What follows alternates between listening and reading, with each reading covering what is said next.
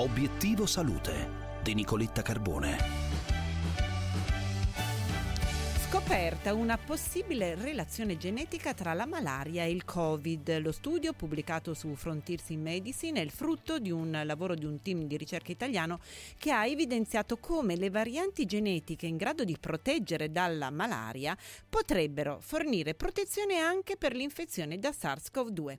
A obiettivo salute il commento del professor Antonio Amoroso, genetista dell'ospedale Molinette dell'Università di Torino, che ha partecipato allo studio. Buongiorno professore. Buongiorno. Il COVID Covid-19 e la malaria sono due malattie molto diverse, sono però entrambe dovute a un microorganismo. La differenza è che mentre eh, il Covid si è affacciato sulla scena mondiale solo quest'ultimo anno, la malaria affligge l'umanità da più di 50.000 anni e questo ha fatto sì che nelle popolazioni dove c'è la malaria si siano selezionate delle caratteristiche genetiche che sono vantaggiose nei confronti delle difese nei confronti della malaria e alcune di queste caratteristiche genetiche risultano di fatto utili anche per combattere il Covid-19. Questo studio che ha messo in evidenza come una decina di geni, sono molto di più quelli conosciuti essere di resistenza alla malaria, una cinquantina circa, però una decina di questi risultano proteggere eh, eh dal, anche dal Covid-19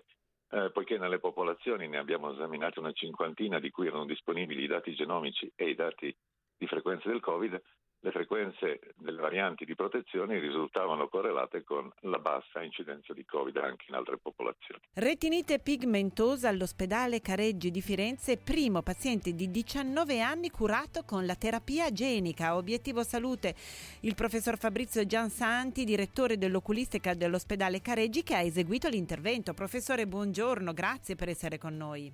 Buongiorno, buongiorno a voi. In questi giorni abbiamo completato il trattamento di terapia genica su un giovane paziente e con lo scopo di sostituire il, il, gene malfunzionante con un gene normofunzionante. Questa terapia si applica in una um, malattia molto rara e che è caratterizzata da un'anomalia del gene RPE65 con lo scopo di far rifunzionare il gene eh, malato e quindi eh, cercare di migliorare la funzione visiva del paziente. Sono delle terapie queste che richiedono un enorme lavoro di coordinamento tra varie figure professionali nell'ambito medico, dove il chirurgo è la parte terminale di un lavoro che nel nostro caso è, svol- è stato svolto dal centro di riferimento delle malattie retiniche ereditarie dal laboratorio di analisi genetica dell'azienda ospedaliera Careggi, in cui ci sono sia clinici, eh, oculisti e il, medici di laboratorio che sono indispensabili per eseguire queste terapie. Bene, per oggi è tutto. Come ogni giorno vi aspetto sulla pagina Facebook di Obiettivo Salute. Oggi parliamo di digiuno breve. Quando, come e perché? Vi aspetto. Non mancate. Una buona giornata.